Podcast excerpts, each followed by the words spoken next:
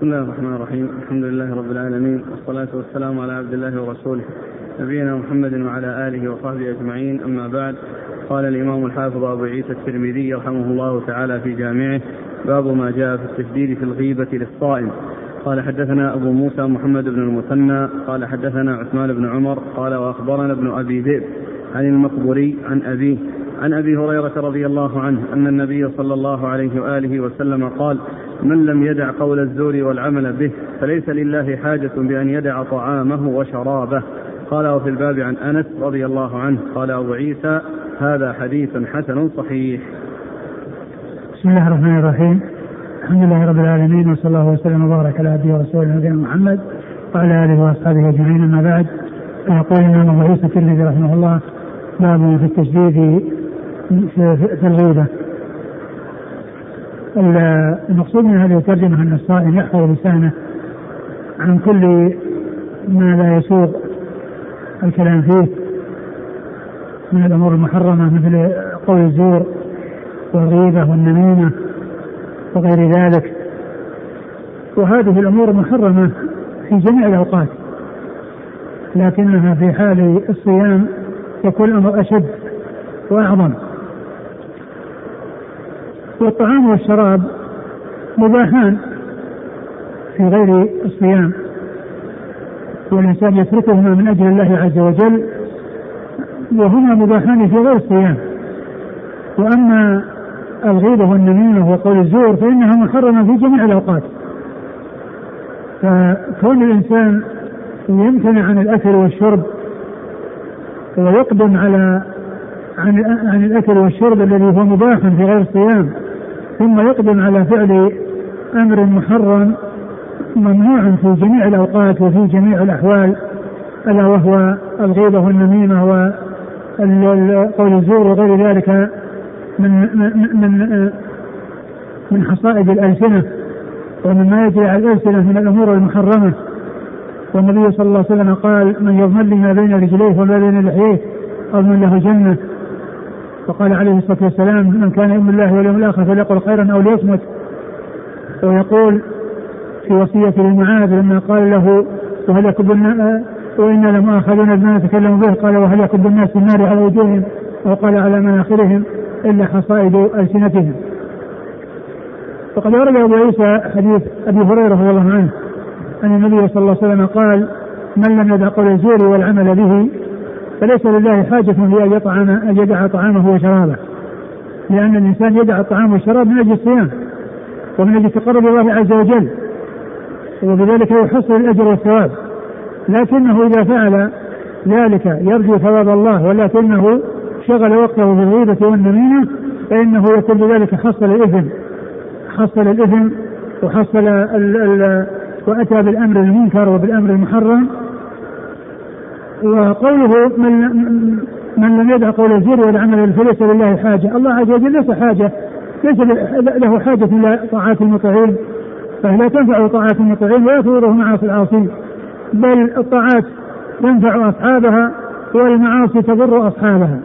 والله عز وجل لا يصل إليه نفع ولا يصل إليه ضرر. وإنما الإنسان ينفع نفسه ويضر نفسه.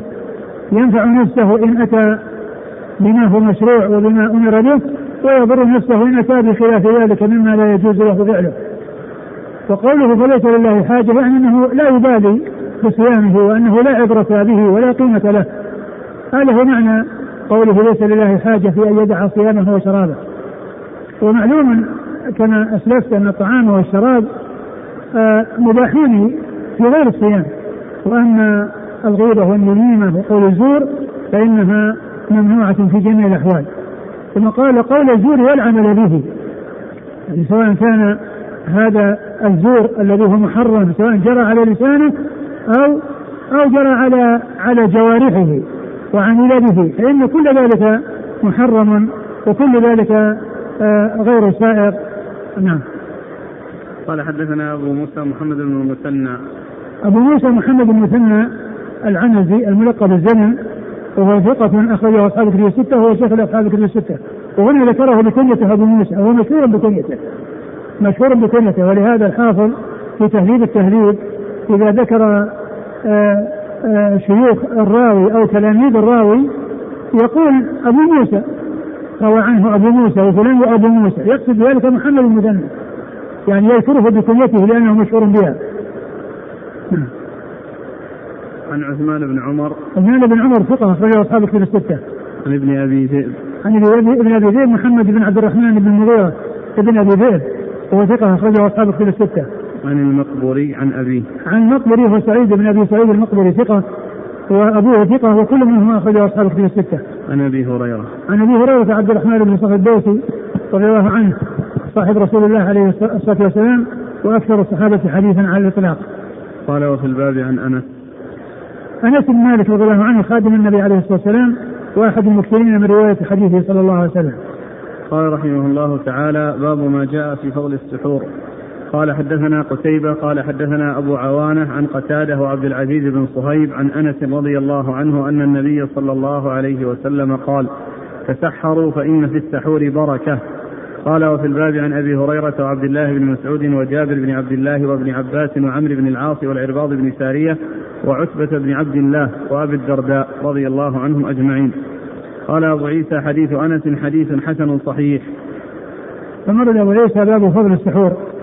يعني كل إنسان يتسحر ويأكل طعاما قبل طلوع الفجر. وذلك أنه يتقوى به على العبادة ويكون عنده شيء من النشاط ولا يكون مدعاة للكسل والخمول وذلك بسبب الجوع الذي يحصل له كونه لم يتسحر فيكون طولة فيكون مدة آه، عدم مدة امتناعه عن الأكل طويلة أكثر من مدة الصيام التي هي من طلوع الفجر إلى غروب الشمس. ف الرسول صلى الله عليه وسلم قال تسحروا فإن في السحور بركة تسحروا وهذا أمر ندب وإرشاد إلى أن الناس عليهم أن يتسحروا وأنه يستحب لهم وينبغي لهم أن يتسحروا ليكون أنشط لهم في حال الصيام وعدم حصول الجوع لهم مما يترتب عليه شيء من التقصير في العبادات أو النوم عن العبادات. ثم وصف السحور بأن فيه بركة فإن في السحور بركة. وهذه البركة تكون بالاستفاده منه في إعطاء النفس حاجتها وعدم تشويشها بسبب الجوع وأيضا حصول التقوي على العبادة وعدم حصول شيء من الضعف والكسل الذي يحصل معه التقصير في العبادة. نعم. قال حدثنا قتيبة قتيبة بن سعيد بن جميل بن طريف البغلاني ثقة أخرجه أصحاب الكتب الستة. عن أبي عوانة. أبي عوانة هو الضاحي بن عبد الله اليشكري ثقة أخرجه أصحاب الكتب الستة. عن قتادة وعبد العزيز. قتادة بن زعيم السدوسي البصري ثقة وعبد العزيز بن عبد العزيز بن صهيب ثقة أخرج له أصحاب الكتب الستة. عن أنس. عن أنس رضي الله عنه و وأنس هو خادم رسول الله عليه الصلاة والسلام وأحد المكثرين من رواية حديثه عليه الصلاة والسلام وهذا من الرباعيات التي هي أعلى أو من أعلى الأسانيد عند عند الترمذي وقتادة وعبد العزيز في درجة واحدة. هما في درجة واحدة فالحديث أو الإسناد رباعي. قال وفي الباب عن أبي هريرة وعبد الله بن مسعود. أبو هريرة مر ذكره وعبد الله بن مسعود الهذلي ثقة. وهو صحابي أخرج أصحابه في الستة. الصحابة الصحابة لا يقال لهم ثقة هم أجل من أن يقال فيهم ثقات وذلك أنه يكفيهم شرف الصحبة ولهذا لا يحتاج إلى أن آه، يذكر عن الصحابي إلا أنه صحابي إلا إذا كان عنده منقبة زائدة على الصحبة كأن يكون شهد بدرا والحديبية فيقال صحابي شهد الحديبية صحابي شهد بيعة الرضوان ولهذا المجهول فيهم في حكم معلوم فلو قال رجل من التابعين عن رجل عن رجل صاحب النبي صلى الله عليه وسلم فإن هذه الجهالة لا تؤثر لأن المجهول فيهم في حكم المعلوم وإنما الجهالة تؤثر في غير الصحابة. الجهالة تؤثر في من دون الصحابة. وجابر بن عبد الله. جابر بن عبد الله الأنصاري رضي الله عنهما أحد المكثرين من رواية حديث رسول الله صلى الله عليه وسلم. وابن مسعود وابن عباس. وابن عباس عبد الله بن عباس بن عبد المطلب أحد العبادلة وأحد السبع المكثرين من حديث رسول الله صلى الله عليه وسلم. وعمرو بن العاص. وعمرو بن العاص أخرج حديث أصحاب الكتب الستة. والعرباض بن السارية. والعرباض بن السارية أخرجه أصحاب السنن. وعتبة بن عبد الله. وعتبة بن عبد الله أخرج له أبو داود. هكذا في لكن الصحيح عتبة بن عبد. هو يقال عتبة بن عبد وعتبة بن عبد الله. ذكر ذلك الحافظ بن حجر في الإصابة. وقال له هذا ويقال له هذا. تقريب ولكن المشهور اللي في التقريب عبد. أخرجه أبو داود وابن ماجه. أخرجه أبو داود وابن ماجه. وأبي الدرداء. وأبو الدرداء عويمر أخرجه أصحاب في الستة.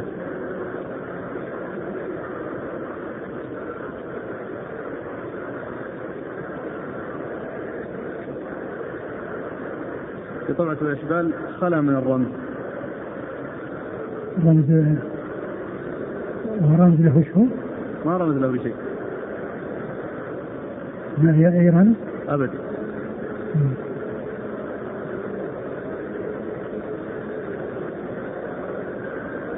عتبة بن عبد نعم ما يوجد رمز؟ لا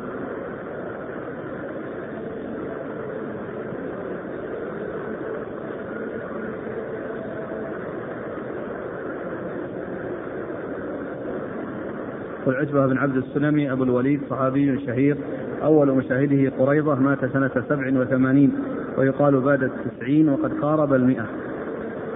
نعم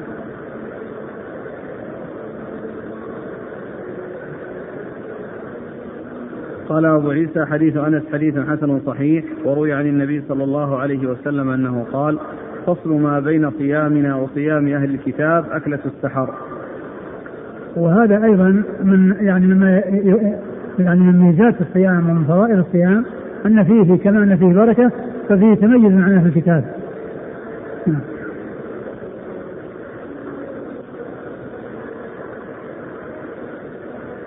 قال حدثنا بذلك قتيبة قال حدثنا الليث عن موسى بن علي عن أبيه عن أبي قيس مولى عمرو بن العاص عن عمرو بن العاص رضي الله عنه عن النبي صلى الله عليه وسلم بذلك. قال وهذا حديث حسن صحيح. قال وأهل مصر يقولون موسى بن علي وأهل العراق يقولون موسى بن علي وهو موسى بن علي بن رباح اللخمي. قال حدثنا بذلك قتيبة عن الليث. الليث بن سعد المصري ثقة أخرجه أصحاب في الستة.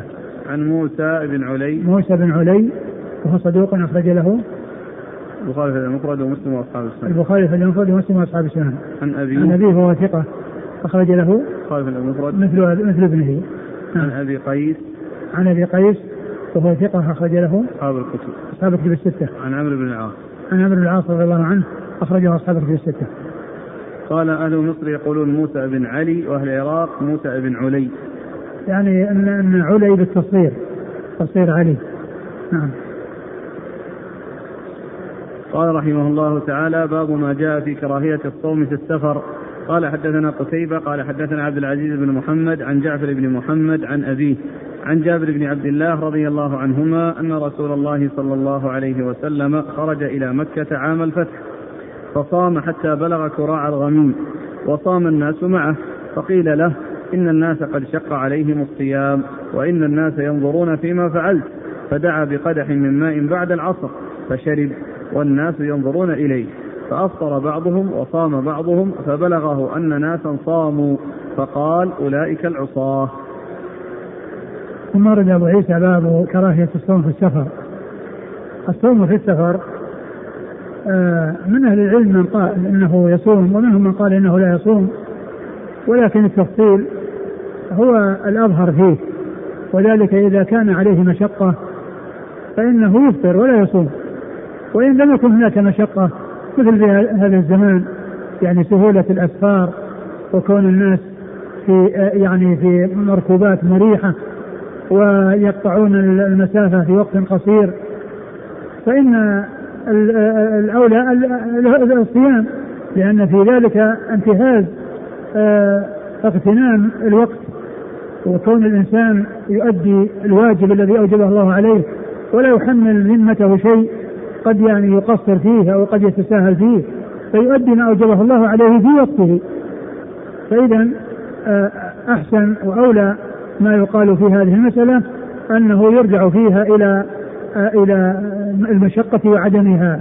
فإذا كان يترتب عليه مشقة فإن عليه أن يفطر وإن كان لا يترتب عليه مشقة بل هو سهل يسير ولا فرق بين المسافر وغير المسافر تقريبا فإن الصوم يكون أولى له. لئلا يحمل ذمته شيء قد يقصر فيه ولا يحصل منه أداؤه وقد يمضي عليه وقت ما فعله. فالتفصيل هو هو الأولى في هذا. وقد جاء هذا وجاء هذا. جاء الصيام وجاء عدم الصيام. ولكن كونه يناط الحكم بالمشقة وعدمها وأنه إذا كان عليه مضرة فعليه أن يفطر وإذا لم يكن عليه مضرة بل هو سهل ميسور عليه فإن الأولى له أن يصوم هذا هو هذا هو الأولى. وقد أورد أبو عيسى حديث جابر. جابر بن عبد الله رضي الله عنهما أن النبي صلى الله عليه وسلم خرج آه، عام الفتح إلى مكة وكانوا يعني في رمضان وكانوا صائمين فلما بلغوا موضعا يقال له كراع الغميم قيل له إن الناس شق عليهم الصيام. وإنهم ينظرون إليك يعني يقتدون بك. فالرسول صلى الله عليه وسلم طلب قدحا بعد العصر وشربه والناس يرون. فمن الناس من أفطر كما فعل رسول الله عليه الصلاة والسلام ومنهم من بقي على صيامه. فقال فبلغه ذلك فقال أولئك العصاة. أي الذين يعني استمروا مع وجود المشقة وحصول الضرر عليهم فإنهم لم يقتدوا بالرسول صلى الله عليه وسلم. اجتهدوا ولكن اجتهادهم حصل عليهم مضرة لهم فقال عليه الصلاة والسلام أولئك العصاة يعني الذين اللي استمروا في في صيامه. فدلنا هذا على أن الصوم إذا حصل فيه مشقة وإذا حصل فيه مضرة فإن الإنسان يفطر ولا يصوم وإذا كان العكس فإن الأولى للإنسان أن, أن, أن, أن يصوم. وقد جاء حديث آخر وهو قوله ليس من البر الصيام في السفر لما رأى رجلا مظللا عليه بثوب من الشمس وكان صائما فقيل له قالوا ما باله؟ قالوا صائم. قال ليس من البر الصيام في السفر. يعني الصيام الذي يكون بهذا الوصف. وأما إذا كان الصيام لا يترتب عليه مضرة فإن فإن الإتيان به أولى من تركه إبراء للذمة وانتهازا لفرصة الزمان وكون الإنسان يؤدي واجبه فيه مع الناس دون أن يحمل ذمته شيئا من الدين لله عز وجل نعم. قال حدثنا قتيبة عن عبد العزيز بن محمد عبد العزيز بن محمد الدراوردي صديق أخرجه أصحاب أصحاب الكتب الستة. عن جعفر بن محمد جعفر بن محمد هو ابن محمد بن علي بن حسين بن علي بن أبي طالب وهو صدوق أخرجه البخاري أخرجه البخاري في المفرد ومسلم وأصحاب السنن. عن أبيه عن أبيه محمد بن علي وهو ثقة أخرجه أصحاب الكتب الستة. عن جابر. عن جابر بن عبد الله رضي الله تعالى عنه وقد مر ذكره. قال وفي الباب عن كعب بن عاصم. وفي الباب عن كعب بن عاصم وهو أخرج له. النسائي بن ماجه. أخرجه النسائي بن ماجه. وابن عباس وأبي هريرة. نعم. قال أبو عيسى حديث جابر حديث حسن صحيح. وقد روي عن النبي صلى الله عليه وسلم أنه قال ليس من البر الصيام في السفر. واختلف أهل العلم في الصوم في السفر.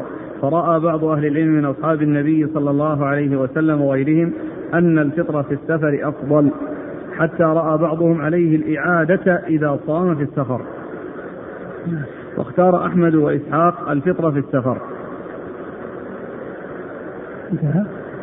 وقال بعض أهل العلم من أصحاب النبي صلى الله عليه وسلم وغيرهم إن وجد قوة فصام فحسن وهو أفضل. وهو قول سفيان الثوري ومالك بن أنس وعبد الله بن المبارك. انتهى. وقال الشافعي وإنما معنى قول النبي صلى الله عليه وسلم ليس من البر الصيام في السفر.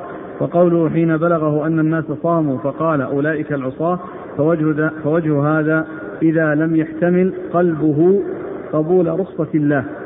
فأما من رأى الفطر مباحا وصام وقوي على ذلك فهو أعجب إلي آه يعني في هذا التعليل له تعليلان. أحدهما أنه يعني لا يقبل الرخصة أنه لا يقبل الرخصة وهذا لا شك أنه يعني شيء مذموم. والثاني إذا كان إذا إذا إذا, إذا كان إيش قال؟ لا يستطيع. إذا, إذا لم يحتمل قلبه قبول رخصة الله. هذه الأولى نعم والثاني؟ والتعليل الثاني. أما إيش بعده؟ أما من رأى الفطر مباحا وصام وقوي على ذلك فهو أعجب إليه. نعم وأما من يعني لم يعني آه، يكن على الوجه الأول الذي لم يحتمل الرخصة ولكنه آه، رآه مباح ولكنه وجد قوة فإن له أن يفعل يعني معنى ذلك أنه آه، ليس عليه مشقة أما إذا كان عليه مشقة ويلحق به يلحقه به ضرر فليس له أن يفعل ذلك يعني فيكون يعني ممنوعا من جهتين من جهة كونه لا يقبل الرخصة ومن جهة كونه يكون فيه مشقة ثم يقدم على المشقة ويلحق الضرر بنفسه ولا يأخذ بالرخصة نعم أحمد. أحمد بن محمد بن حنبل الشيباني الإمام الفقيه أحد أصحاب المذاهب الأربعة المشهورة من مذاهب السنة وحديثه أخرجه أصحاب الكتب الستة. وإسحاق. وإسحاق بن إبراهيم الحنظلي المروزي ثقة أخرجه أصحاب الكتب الستة إلا ابن ماجه. سفيان الثوري سفيان بن سعيد بن مسروق الثوري ثقة أخرجه أصحاب الكتب الستة. مالك بن أنس مالك بن أنس إمام دار الهجرة محدث الفقيه أحد أصحاب المذاهب الأربعة المشهورة من مذاهب السنة وحديثة أخرجه أصحاب الكتب الستة. عبد الله بن مبارك عبد الله بن مبارك المروزي ثقة أخرجه أصحاب الكتب الستة. الشافعي الشافعي محمد بن إدريس الشافعي الإمام المحدث الفقيه في أصحاب المذاهب الأربعة من مذاهب السنة وحديث أخرجه البخاري تعليقا وأصحاب السنة. قال رحمه الله تعالى باب ما جاء في الرخصة في السفر. قال حدثنا هارون بن إسحاق الهمداني عن عبدة بن سليمان عن هشام بن عروة عن أبيه عن عائشة رضي الله عنها أن حمزة بن عم بن عمرو الأسلمي رضي الله عنه سأل رسول الله صلى الله عليه وسلم عن الصوم في السفر وكان يسرد الصوم. فقال رسول الله صلى الله عليه وسلم إن شئت فصم وإن شئت فأفطر. ثم ورد باب الرخصة في السفر. أي رخصة في الصوم. أي الرخصة في الصوم لأن الترجمة السابقة كراهية الصوم في السفر. وهنا الرخصة في الصوم في السفر. وليس في ذكر الصوم يعني في عدد من النسخ ولكن نسخة عون نسخة التحفة الأحوذي فيها الرخصة في الصوم في السفر. باب الرخصة في الصوم في السفر وهذا معلوم لأن الأحاديث تتعلق بالرخصة ولأن الباب الذي قبل ذلك في الكراهية.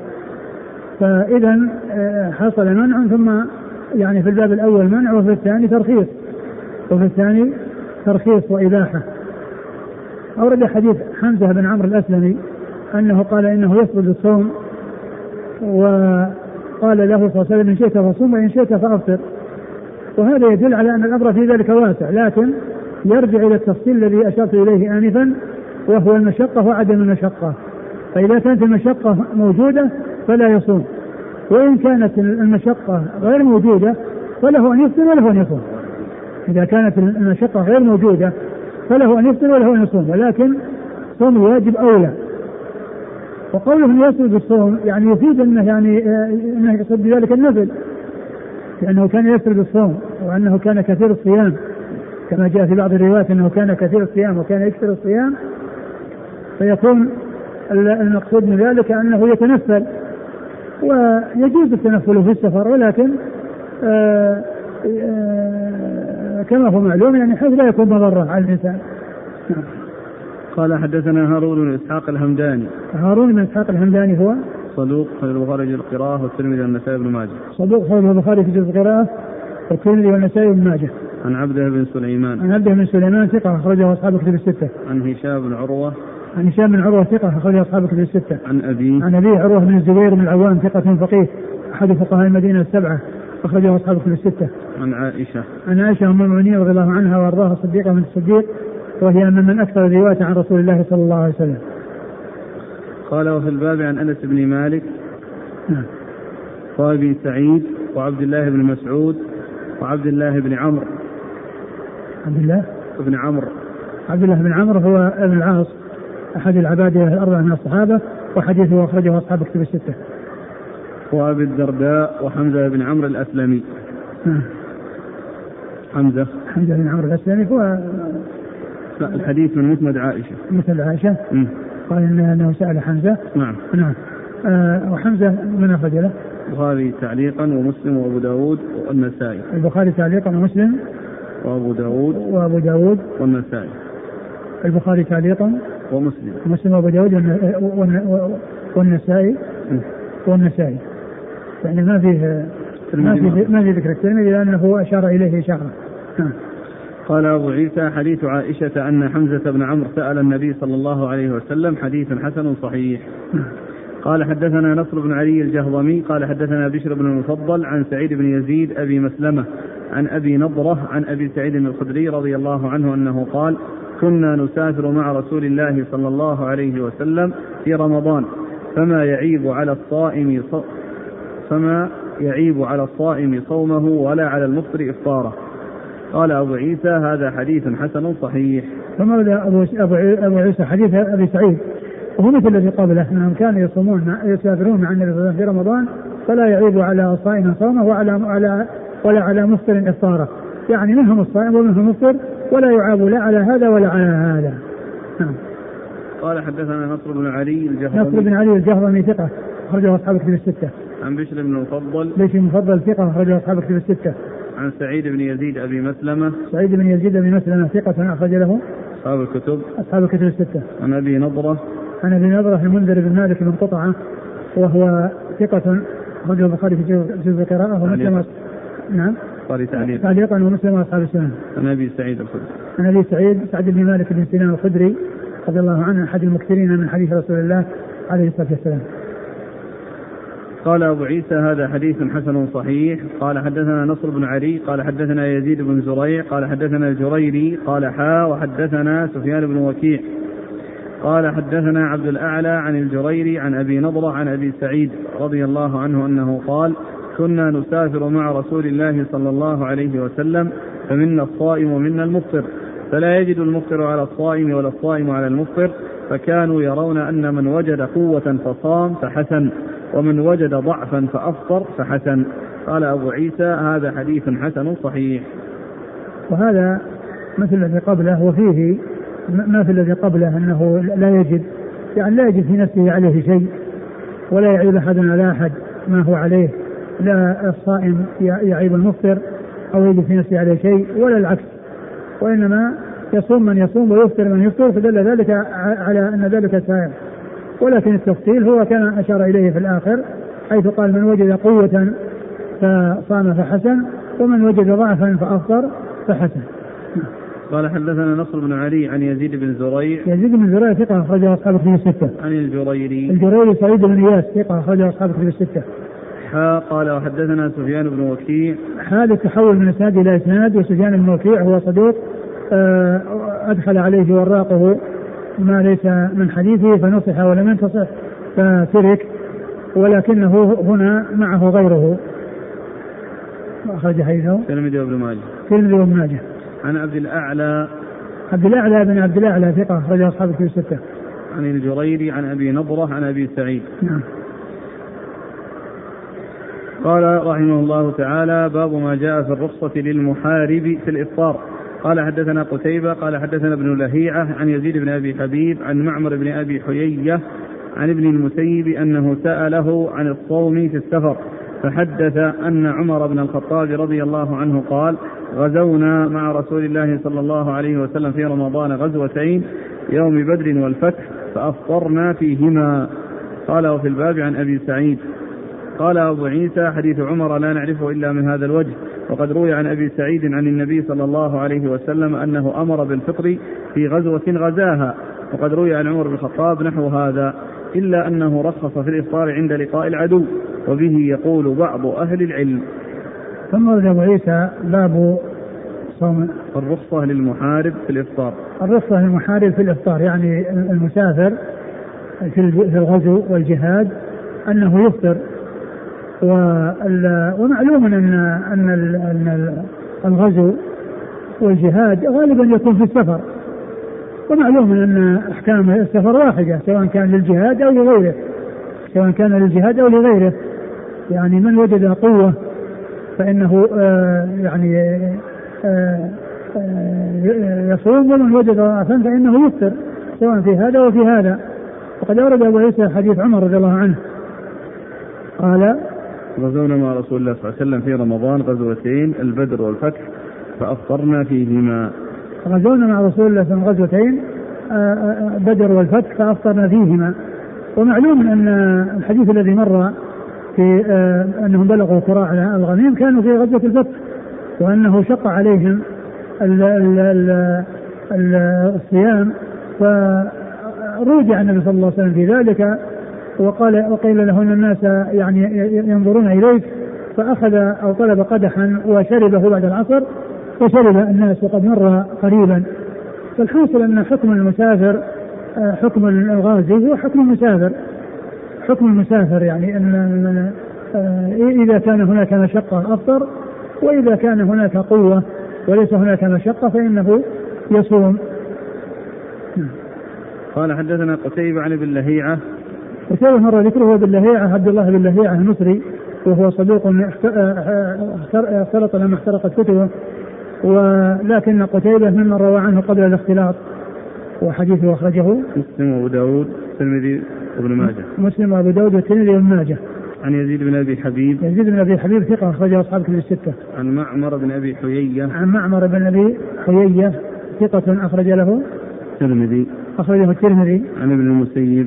عن المسيب سعيد المسيب وهو ثقة فقيه أحد فقهاء المدينة السبعة في عصر التابعين أخرج له أصحاب الكتب الستة. عن عمر رضي الله عنه وعمر رضي الله عنه أمير المؤمنين وثاني الخلفاء الراشدين الهادين المهديين صاحب المناقب الجمة والفضائل الكثيرة وحديثه عند أصحاب الكتب الستة. وقد ذكر ابن القيم في تهذيب السنن في آخر سنن أبي داود عند الحديث رقم خمسة آلاف وثلاثة أن أن رواية عمر رواية سعيد عن عمر أنها صحيحة وأنه أدركه وأن وأن الصحيح أنه يعني أن روايته عنه صحيحة. وهذا منها. والألباني ضعف الحديث ضعف هذا الإسناد ولا أدري يعني هل هو من أجل هذا اللي هو كونه يعني يعني ما ما ما قد يقوله من يقوله أن أن سعيدا لم يدرك عمر وأن روايته عنه مرسلة. وأما باللهيعة فقد روى عنه قتيبة هنا. ومعلوم أيضا أن آه الذي في الحديث هو الذي في الأحاديث الأخرى. وأن الصوم في وأن السفر وأن الجهاد والغزو والمحاربة غالبا ما تكون في السفر. والأحكام التي في السفر سواء كانت الجهاد أو غيره فان الحكم واحد.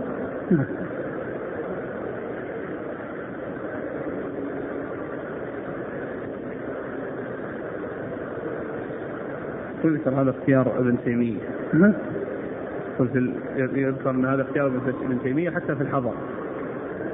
حتى؟ في الحضر. يعني اللي هو قضية الإفطار للتقوي على ملاقاة إيه نعم نعم. هو ما ذكر ذكر هو شو اللي ذكر في الآخر؟ قال إيش؟ يعني على العموم. لا الا قال يعني انه أنه رخص في الإفطار وروي عن عمر نحو هذا إلا أنه رخص في الإفطار عند لقاء العدو. نعم. هذا عند لقاء العدو. وبه يعني يقول بعض أهل العلم. نعم. قال حدثنا قال أبو عيسى وفي قال وفي الباب عن أبي سعيد قال حديث عمر لا نعرفه إلا من هذا الوجه وقد روي عن أبي سعيد عن النبي صلى الله عليه وسلم أنه أمر بالفطر في غزوة غزاها. نعم. وقد روي عن عمر بن الخطاب نحو هذا إلا أنه رخص في الإفطار عند لقاء العدو وبه يقول بعض أهل العلم. نعم. قال باب ما جاء في الرخصة في الإفطار للحبلى والمرضع قال حدثنا أبو كريب ويوسف بن عيسى قال حدثنا وكيع قال حدثنا أبو هلال عن عبد الله بن سوادة عن أنس بن مالك رجل من بني عبد الله بن كعب قال أغارت علينا خيل رسول الله صلى الله عليه وآله وسلم فأتيت رسول الله صلى الله عليه وسلم فوجدته يتغدى فقال أدن فكل فقلت إني صائم فقال أدن أحدثك أحدث أحدثك عن عن الصوم أو الصيام إن الله تعالى وضع عن المسافر الصوم وشطر الصلاة وعن الحامل أو المرضع الصوم أو الصيام والله لقد قالهما قالهما النبي صلى الله عليه وسلم كلتيهما أو إحداهما. فيا لهف نفسي ألا أكون طعمت مع من طعام النبي صلى الله عليه وسلم. قال وفي الباب عن أبي أمية رضي الله عنه. نعم ثم ورد أبو عيسى باب الفطر في الحامل والمرضع. الرخصة في الإفطار للحبلى والمرضع. الرخصة في الإفطار للحبلى والمرضع. الحبلى والمرضع إذا خافتا على نفسيهما أو على ولديهما فإنهما يفطران وعليهما القضاء والقضاء لا بد منه لأن المريض والمسافر إذا أفطر إذا حصل عنهما أفطار فإنهما يقضيان. وكذلك المرضع والحبلى إذا أفطرتا من أجل الخوف على نفسهما فهو من جنس المرض. وكذلك إذا كان الخوف على ولدهما فهو لمصلحة. لمصلحة الولد وأن يتغذى باللبن ولا يحصل له التضرر ف فإنهما يعني يفطران ويقضيان. ومن أهل العلم من قال إنهما إذا أفطرتا من أجل الولدين فإنهما يطعمان مع القضاء عن كل يوم مسكينا لأن الإفطار يعني ليس من أجل آه، تضررهما ومن أجل حصول الضرر عليهما. لأنه إذا حصل الضرر يعني عليهما مثل المريض الذي آه الذي يلحقه الضرر فإنه يفطر ولكنه يقضي فالقضاء لا بد منه. ولكن إذا كان بعض أهل العلم قال إذا كان لمصلحة الجنين ومصلحة الرضيع فإنهما يفطران ويقضيان ويطعمان عن كل يوم مسكينا. وهذا جاء, جاء عن بعض الصحابة يعني جاء عن بعض الصحابة يعني ذلك يعني الجمع بين الإطعام وبين القضاء. نعم. حديث قال حدثنا حديث حديث حديث أنس بن مالك رجل من بني عبد الله بن كعب. أنس بن مالك رجل بني من بني؟ عبد الله بن كعب. من بني عبد الله بن كعب. يعني هذا غير أنس بن مالك الذي هو الصحابي اللي هو خادم الرسول صلى الله عليه وسلم. وذاك مكثر من الرواية وهذا ليس له إلا هذا الحديث الواحد عند أصحاب السنن. ليس له إلا هذا الحديث الواحد ولا يأتي ذكره ولا يتكرر ذكره وإنما يأتي هذه المرة. ف نعم. قال حدثنا أبو كريب. أبو كريب محمد بن علاء بن كريب ثقة أخرج أصحاب الكتب الستة. ويوسف بن عيسى. ويوسف بن عيسى ثقة أخرج له. البخاري ومسلم والترمذي والنسائي. البخاري ومسلم. والترمذي والنسائي. والترمذي والنسائي. عن وكيع. عن وكيع بن الجراح الرؤاسي الكوفي ثقة أخرجه أصحاب الكتب الستة. عن أبي هلال. عن أبي هلال وهو محمد وهو محمد بن سليم الراسبي محمد بن سليم الراسبي وهو صدوق فيه لين. صدوق فيه لين أخرج حيثه. البخاري تعليقا وأصحاب السنن. البخاري تعليقا وأصحاب السنن. عن عبد الله بن سوادة. عبد الله بن سوادة هو صدوق. ثقة. ثقة أخرجه. مسلم وأصحاب السنن. مسلم وأصحاب السنن. عن أنس بن مالك. عن أنس بن مالك أخرج له. أصحاب السنن. أخرجه أصحاب السنن.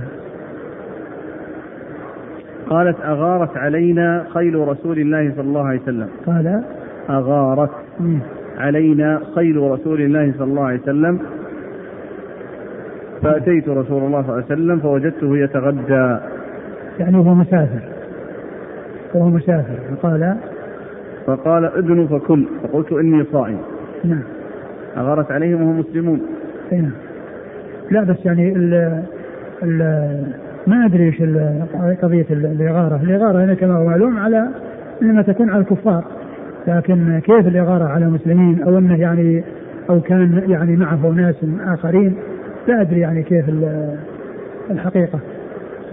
لأن الإغارة يعني تكون على على عدو وليس على صديق.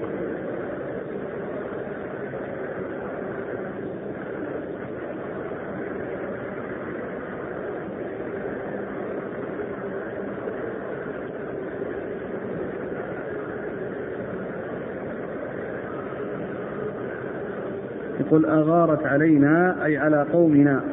على قومنا. فإنه كان مسلما من قبل. كان مسلما من قبل. هو نفسه يعني.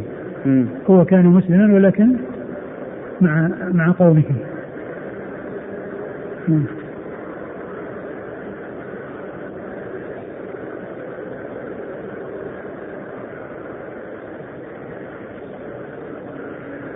قال فأتيت الرسول صلى الله عليه وسلم فوجدته يتغدى فقال أدن فكل فقلت إني صائم فقال أدن أحدثك عن الصوم أو الصيام. إن الله تعالى وضع للمسافر الصوم وشطر الصلاة. الصوم يعني آه، رخص له في تركه في حال سفره وشطر الصلاة. أي أن الأربع تكون ثنتين الرباعية تكون ثنتين وهذه رخصة. وعن الحامل أو المرضع الصوم أو الصيام. والله لقد قالهما النبي صلى الله عليه وسلم كلتيهما أو إحداهما فيا لهف نفسي ألا أكون طعمت من طعام النبي صلى الله عليه وسلم. يعني كأنه ندم على أنه ما شارك النبي صلى الله عليه وسلم والأكل معه عليه الصلاة والسلام. نعم. قال في الباب عن أبي أمية. أبو أمية المخزومي. الضمري عمرو بن أمية. نعم. عن أبي أمية الضمري عمرو بن أمية. عمرو بن أمية. حديثه في النسائي. نعم. لكن ليس فيه ذكر الحبلى والمرضع فيه ذكر أن الله تعالى وضع عن المسافر الصوم وشطر الصلاة. صحابي أخرج أصحاب الكتب. نعم. أخرج أصحاب الكتب. نعم. قال أبو عيسى حديث أنس بن مالك الكعبي حديث حسن. ولا نعرف لأنس بن مالك هذا عن النبي صلى الله عليه وسلم غير هذا الحديث الواحد والعمل على هذا عند أهل العلم. وقال بعض أهل العلم الحامل والمرضع تفطران وتقضيان وتطعمان. وبه يقول سفيان ومالك والشافعي وأحمد. وقال بعضهم تفطران وتطعمان ولا قضاء عليهما. وإن شاءتا تفطران. وتطعمان. ولا قضاء عليهما. وإن شاءتا قضتا ولا إطعام عليهما وبه يقول إسحاق. وإن شاءتا قضتا ولا يعني, إطعام. يعني ثلاثة أقوال. يعني أنهما يعني يطعمان يفطران يعني يفطران ولكن آه، يطغيان ويطعمان.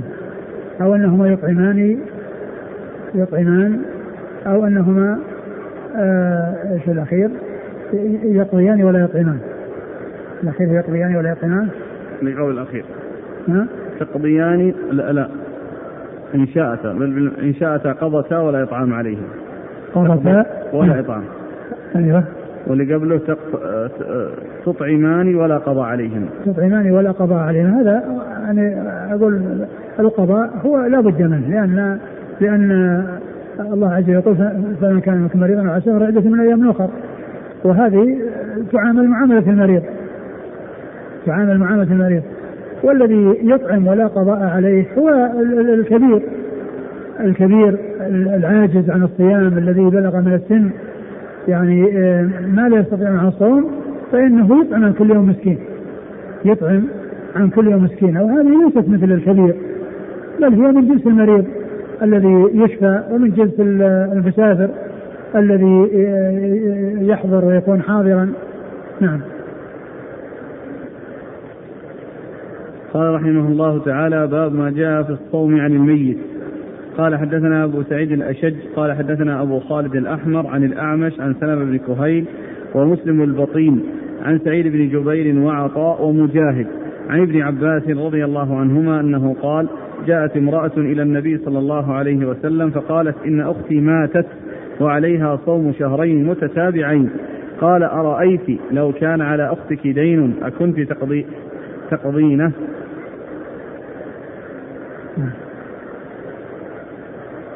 أنا عندي تقتضينه لا تقضينة.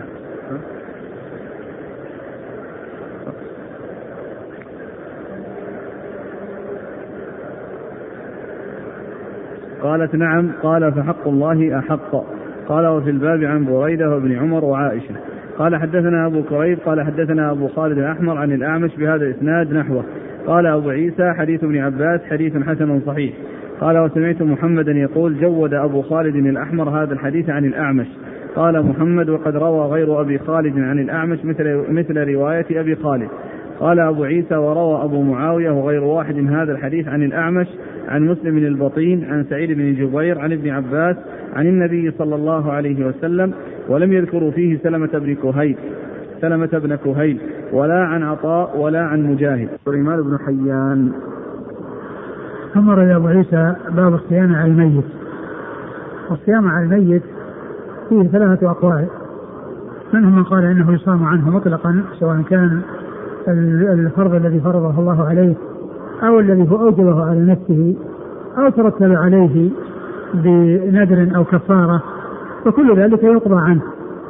ويستدلون على ذلك بما ورد في الحديث من مات وعليه صيام صام عنه وليه فإن هذا يشمل كل الصيام وكل أنواع الصيام. ومن أهل العلم من قال إنه يخص الصيام بالنذر الذي أوجبه الإنسان على نفسه فإنه آه يعني يصام عنه إذا مات وهو عليه. لأنه ألزم نفسه بشيء وحمل نفسه شيئا فإنه يقضى عنه. وكذلك أنه لا يصام عن الميت مطلقا. والقول بأنه يصام عنه النذر وغير النذر الصيام الواجب والكفارة والنذر هو الأولى لأنه داخل تحت عموم الحديث الذي ورد في ذلك من مات وعليه صيام صام عنه وليه. نعم. عن ابن عباس قال جاءت امرأة إلى النبي صلى الله عليه وسلم فقالت إن أختي ماتت وعليها صوم شهرين متتابعين. قال أرأيت لو كان على أختك دين أكنت تقضينه؟ قالت نعم. قال فحق الله أحق. حديث ابن عباس الذي أن امرأة جاءت إلى النبي صلى الله عليه وسلم وقالت أن أختها ماتت وعليها صوم شهرين متتابعين. وسألت هل تقضي عنها فقال أرأيت لو كان على أختك دينا فقضيتيه كان؟ قالت نعم. قال فدين الله أحق يعني حق أن يقضى. فديون الله عز وجل وديون العباد كلها تقضى عن الإنسان يعني في الشيء الذي وردت فيه مثل مثل الصوم قال حدثنا أبو سعيد الأشج أبو سعيد الأشج هو عبد الله بن سعيد وهو ثقة أخرجه أصحاب في الستة. عن أبي خالد الأحمر. أبي خالد الأحمر وهو سليمان بن حيان صدوق أخرجه أصحاب في الستة. عن الأعمش. الأعمش سليمان بن مهران الكاهلي الكوفي ثقة أخرجه أصحاب الكتب الستة. عن سلمة بن كهيل. سلمة بن كهيل ثقة أخرجه أصحاب الكتب الستة. ومسلم البطين. ومسلم بن عمرو بن البطين ثقة أخرجه أصحاب الكتب الستة. عن سعيد بن جبير. سعيد بن جبير ثقة أخرجه أصحاب الكتب الستة. وعطاء. وعطاء بن أبي رباح ثقة أخرجه أصحاب الكتب الستة. ومجاهد. ومجاهد بن جبر ثقة أخرجه أصحاب الكتب الستة. عن ابن عباس. ابن عباس رضي الله عنه وقد مر ذكره. وفي الباب عن بريدة. بريدة بن الحصيب الأسلمي أخرج حديثه أصحاب الكتب الستة. وابن عمر. وابن عمر عبد الله بن عمر بن الخطاب رضي الله عنهما آه، أحد العبادله واحد السبع المكثرين من حديث رسول الله صلى الله عليه وسلم. وعائشة. وعائشة نعم. قال حدثنا أبو كريم قال حدثنا أبو خالد الأحمر عن الأعمش بهذا الإسناد نحوه. قال أبو عيسى حديث ابن عباس حديث حسن صحيح. قال وسمعت محمدا يقول جود أبو خالد الاحمر هذا الحديث عن الأعمش. آه، محمد هو البخاري آه، أمير المؤمنين حديثه عند الترمذي والنسائي. قال محمد وقد روى غير أبي خالد عن الأعمش مثل رواية أبي خالد قال أبو عيسى وروى أبو معاوية أبو معاوية محمد بن خالد بن الضرير الكوفي ثقة أخرجه أصحاب في الستة. وغير واحد هذا الحديث عن الأعمش عن مسلم البطين عن سعيد بن جبير عن ابن عباس عن النبي صلى الله عليه وسلم. يعني ما ذكر سلمة بن كهيل. نعم. سلمة بن مقرون. مقرون؟ نعم مع مسلم بطين نعم نعم وهذا الطريق عند البخاري نعم ولم يذكروا فيه سلمة بن كهيل ولا عن عطاء ولا عن مجاهد واسمه أبي خالد سليمان بن حيان. قال رحمه الله تعالى باب ما جاء من الكفارة قال حدثنا قتيبة قال حدثنا عبد بن القاسم عن أشعث عن محمد من الكفارة. قال حدثنا قتيبة قال حدثنا عبثر بن القاسم عن أشعث عن محمد عن نافع ابن عمر رضي الله عنهما عن النبي صلى الله عليه وسلم أنه قال من مات وعليه صيام شهر فليطعم عنه مكان كل يوم مسكينا. قال أبو عيسى حديث ابن عمر لا نعرفه مرفوعا إلا من هذا الوجه والصحيح عن ابن عمر موقوف قوله واختلف أهل العلم في هذا الباب فقال بعضهم يصام عن الميت وبه يقول أحمد وإسحاق قال إذا كان على الميت نذر صيام يصوم عنه وإذا كان عليه قضاء رمضان أطعم عنه. وقال مالك وسفيان والشافعي لا يصوم أحد عن أحد. قال وأشعث هو ابن سوار ومحمد هو عندي ابن عبد الرحمن بن أبي ليلى. ثم أبو عيسى باب باب ما جاء من الكفارة. باب ما جاء من الكفارة. أي كفارة الصيام. وذلك يعني بالإطعام الذي يقوم يعني يكون مكان الصيام. وقد أورد فيه حديث آه ابن عمر. حديث عبد الله بن عمر. قال من مات وعليه صيام شهر فليطعم عنه مكان كل يوم كل يوم مسكينا. من مات وعليه صيام شهر فليطعم عنه مكان كل يوم مسكينا. يعني كفارة. يعني آه والحديث ضعيف فيه آه شخصان ضعيفان. هما محمد آه هما أشعث بن سوار ومحمد بن عبد الرحمن بن أبي ليلى. وهو غير ثابت. والذي آه ثبت أنه يصام عنه. وأن الإطعام لا يكون إلا إذا كان الهرم الكبير أو المريض الذي مرض لا يرجى برؤه الهرم الكبير الذي يصل السفر أو المريض المرض لا يرجى برؤه هذان هم الذين يطعم عنهما. أما من أفطر وهو قادر و... و... ثم مات فإن كان موته بعد بسبب المرض واتصل المرض بالصيام أو بشهر الصيام حتى مات من مرضه فإنه ليس عليه شيء لأنه لم يفرط ولم يتمكن من القضاء. أما من أفطر من رمضان لمرض ثم شفي بعد ذلك ثم إنه مات فإنه يقضى عنه لأنه حصل منه التقصير في عدم القيام بما يقدر عليه من القضاء ومن الإتيان بما من قضاء ما أوجب الله عليه. نعم. قال حدثنا قتيبة عن عبثر بن القاسم. عبثر بن القاسم ثقة أخرج أصحاب الكتب. نعم. أصحاب الكتب الستة نعم. عن أشعث. عن أشعث بن سوار وهو ضعيف أخرج له. البخاري المفرد ومسلم والترمذي البخاري المفرد ومسلم والترمذي والنسائي بن ماجه. والنسائي بن ماجه. عن محمد. محمد بن أبي ليلى وهو بن عبد الرحمن. محمد بن عبد الرحمن بن ليلى وهو ضعيف. صدوق سيء الحفظ جدا. صدوق سيء الحفظ جدا أخرج له. أصحاب السنن. أصحاب السنن. عن نافع. عن نافع مولى بن عمر ثقة أخرج أصحاب الكتب الستة. عن ابن عمر. عن ابن عمر رضي الله عنه وقد مر ذكره.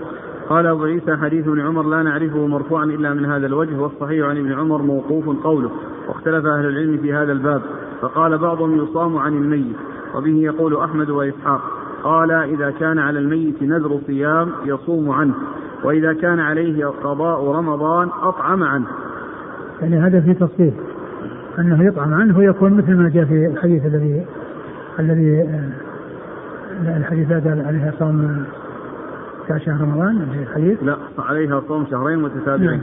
نعم, نعم. هنا ذكر التفصيل يعني بين أن يكون نذر فإنه يقضى عنه وإذا كان واجب فإنه يطعم عن كل يوم عن كل يوم مسكين والقول الثاني أنه لا يصام عنه. والثاني انه يصام عنه وقول ثالث لم يذكره المصنف وهو أنه يصام عنه مطلقا. وهذا الذي ذكره الشارح في الآخر ورجحه قال الشارح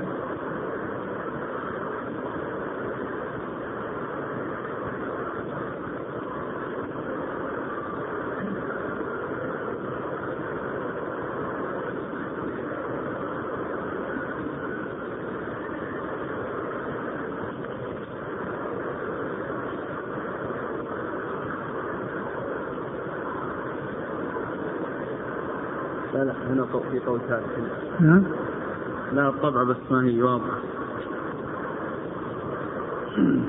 قال ذكر الترمذي في هذا الباب قولين وفي قول ثالث وهو أنه يجوز للولي أن يصوم عن الميت إذا مات وعليه صوم أي صوم كان. قال حافظ الفتح قد اختلف السلف في هذه المسألة فأجاز الصيام عن الميت أصحاب الحديث وهو قول أبي ثور وجماعة من محدث الشافعية. وقال البيهقي في الخلافيات هذه المسألة ثابتة لا أعلم خلافا بين أهل الحديث في صحتها فوجب العمل بها ثم ساق بسنده إلى الشافعي كل ما قلت وصح عن النبي صلى الله عليه وسلم خلافه فخذوا بالحديث ولا تقلدون. ثم ذكر الحافظ القولين اللذين ذكرهما الترمذي. قلت هذا القول الثالث الذي قال به أهل الحديث هو الراجح المعول عليه عندي. يدل عليه حديث ابن عباس وحديث بريدة وحديث عائشة. وهذه الأحاديث الثلاثة قد تقدمت في الباب المتقدم.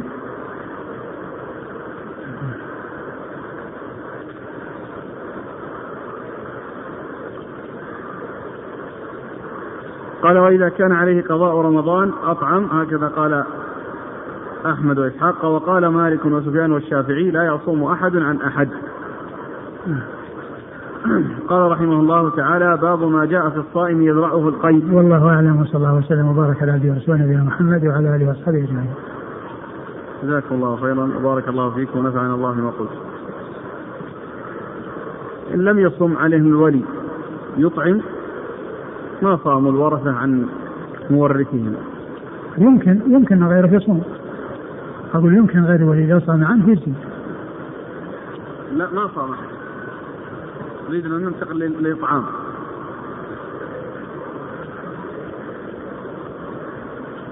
الإطعام هو ما هو ما, يعني جاء شيء عليه إلا فيما يتعلق بالهرم الكبير والمريض المرض لا يرجى لكن لا شك لكن لا شك إذا إذا حصل إطعام فلا شك أنه يعني أقول فيه خير ما دام أنه ما حصل الأمر الذي هو الواجب. لأن الحديث يصح موقوفا على ابن عمر. إيه اللي هو هذا الإطعام. نعم, نعم. من مات عليه صيام شهر فليطعم عنه مكان كل يوم مسكين.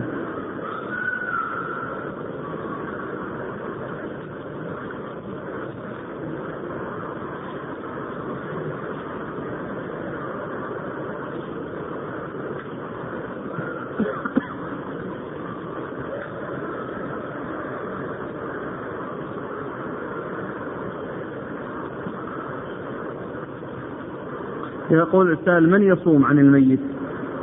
هل لابد يعني قريبه أو وارثه؟ لا شك ان إن أقربائه كلهم يعني من صام من صام عنه فإنه وكذلك غير أقربائه لو صاموا عنه فإن هذا من جنس الدين الذي قال لو لو كنت قريب كان ينفعه وأيضا مر يعني ذكر قريب في حديث قال قريب لي أو إيش؟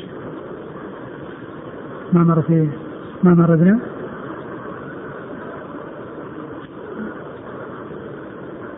إذا كان هذا لعله في الشرح في ذكر قريب مطلق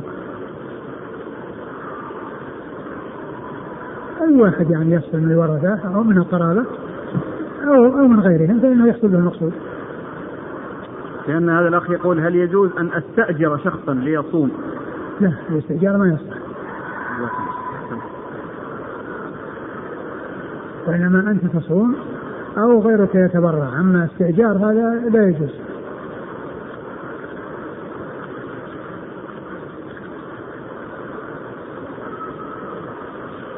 يقول من أولى الناس بالقضاء عن الميت؟ أولاده إذا كانوا موجودين هم أولى الناس بالقضاء عنه. وهل من قضى عن الميت له أجر في ذلك؟ لا شك. لا شك مأجور على ذلك لأنه أحسن والمحسن مأجور على إحسانه.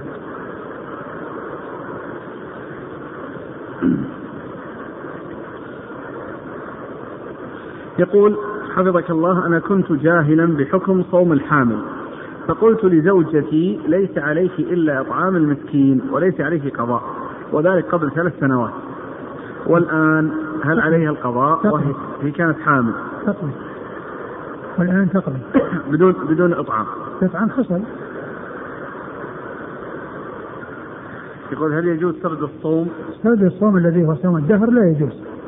وأما كل إنسان يكثر من الصوم بحيث لا يلحقه مشقة لا بأس بذلك.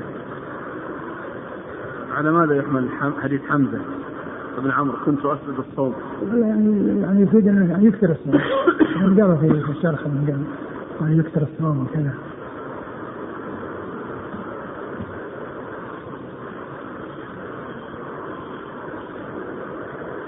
في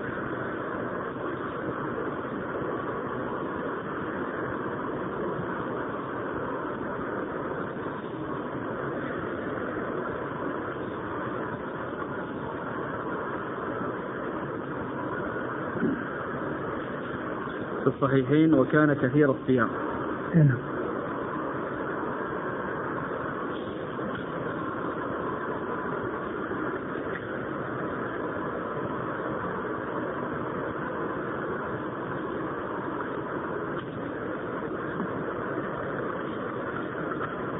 قل قلت في الاستدلال بهذا الحديث على عدم كراهية صوم الدهر نظر لأنه يحتمل أن يكون المراد من قوله إني رجل أسرد الصوم أي أكثر الصيام كما يدل عليه قوله وكان كثير الصيام.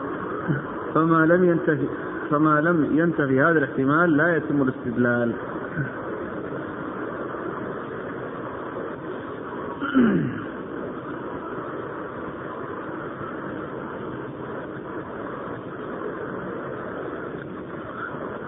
يقول هل يصوم في السفر صوم تطوع؟ نعم يجوز لأن هذا السؤال الذي حصل هو تطوع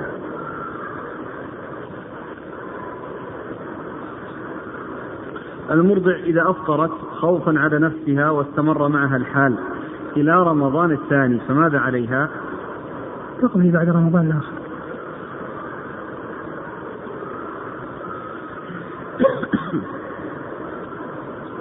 يقول ما هي القرينة التي صرفت الأمر إلى الندب في السحور؟ تسحروا. ونحن مأمورون بمخالفة أهل الكتاب. إشكال الشارع؟ إشكال فيه؟ الشارع؟ الشارع إجماع من من الآداب ومن الأشياء التي يعني قد يكون الإنسان ما يشتهي. يقول تسحروا أمر ندب كما أجمعوا عليه. هذا هو محل إجماع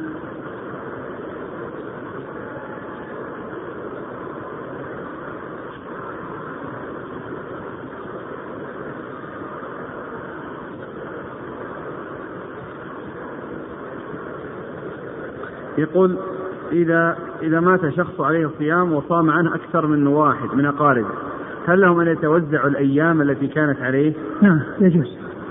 قد ذكر هذا البخاري في صحيح في ترجمة باب. أنه كان له يعني كذا وصام عنه يعني عدد من أقاربه فإن ذلك يجزي. إلا إذا كان مشروط التتابع مشروط التتابع فإنه لا بد فيه من التتابع. هذا مذكور في ترجمة من تراجم أبواب البخاري. يعني يكون إذا كان عليه شهرين متتابعين. يصوم عنه لازم واحد؟ لا مو لازم. يمكن أن يصوم ولكن لازم التتابع يصوم الواحد اليوم بكرة الثاني. أي يمكن نعم. لازم التتابع لكن إذا كان عشرة أيام عشرة في يوم واحد يصومون أي نعم. إذا كان أنه يعني آه، ليس مشروط في التتابع يمكن. وهذا ذكر البخاري.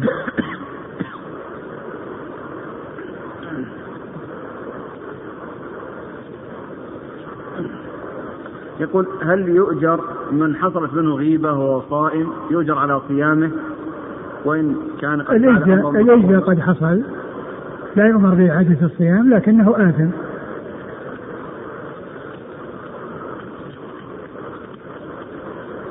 يسأل عن صحة حديث عبد الله بن سلام رضي الله عنه أن عيسى عليه الصلاة والسلام يدفن, يدفن بجوار نبينا محمد صلى الله عليه وسلم. لا أعرف عنه شيئا.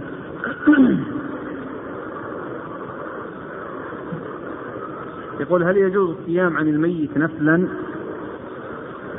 الذي يبدو أن أن حيث الورد تدل على الواجب ما هو عليه الصيام.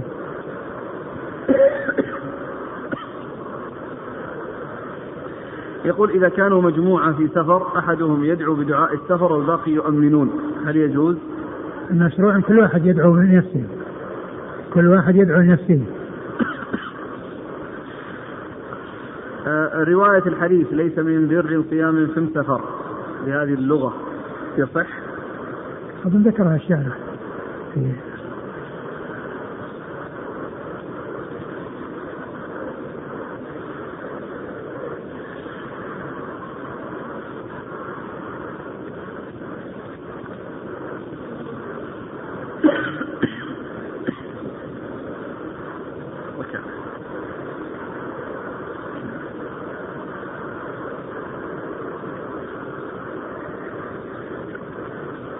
ما أدري عن صحته لكنه ذكرها الشارع.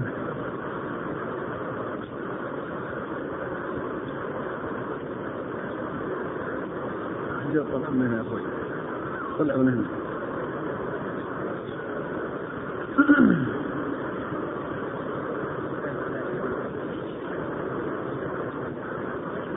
وين اي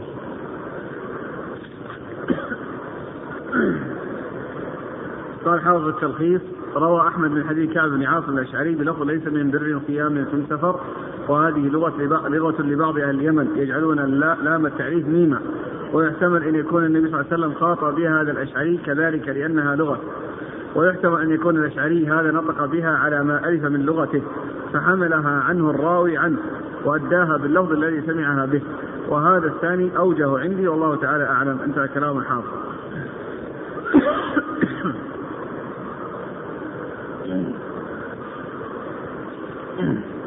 يقول كثيرا ما تنزف أسناني وأنا صائم الدم وأجد دعم آه، طعم الدم في حلقي.